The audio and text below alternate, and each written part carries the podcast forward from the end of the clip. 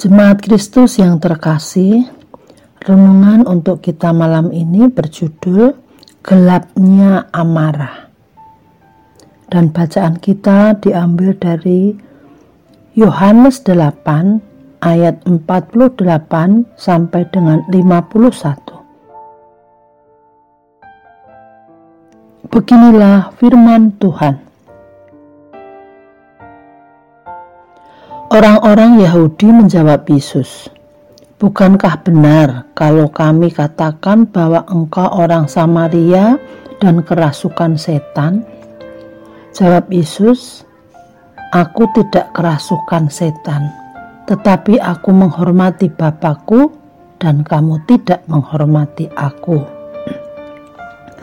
Tetapi aku tidak mencari hormat bagiku ada satu yang mencari dan dia juga yang menghakimi. Aku berkata kepadamu, sesungguhnya barang siapa menuruti firmanku, ia tidak akan mengalami maut sampai selama-lamanya. Kita tahu bersama bahwa ada kelompok yang memang secara terang-terangan menentang Kristus dan menjadi pihak oposisi dari setiap hal yang Kristus kerjakan.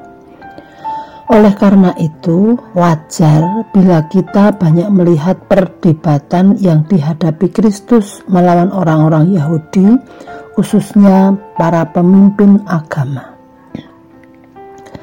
Bahkan Matthew Henry, ia seorang teolog dari Inggris mengatakan bahwa Para pemimpin agama sejak dari awal ingin Yesus dikorbankan dan dihilangkan karena telah mengganggu kemapanan kehidupan mereka. Dari hal ini kita dapat melihat bahwa gelapnya sebuah amarah bisa mendatangkan hal yang mengerikan. Bahkan di titik tidak lagi bisa menerima sebuah kebenaran, dan hanya ingin memuaskan kemarahannya dengan segala cara. Mari kita belajar untuk mengelola kemarahan itu.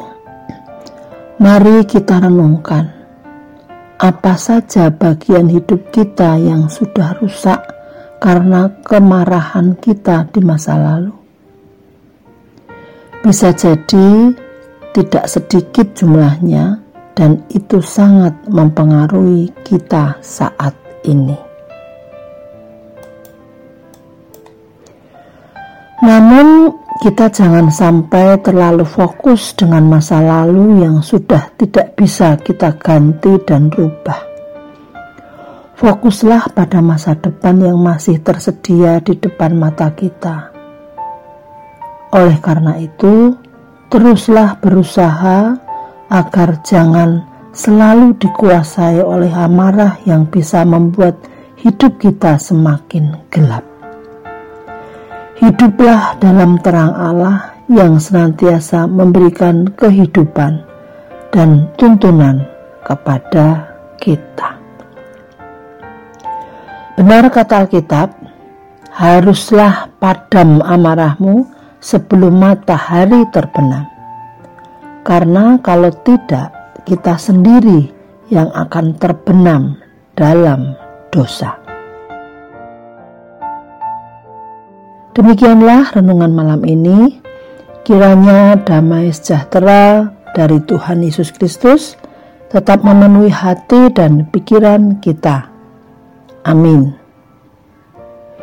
Jemaat yang terkasih, mari kita bersatu hati menaikkan pokok-pokok doa yang ada dalam gerakan doa 21 GKI Sarua Indah. Mari berdoa.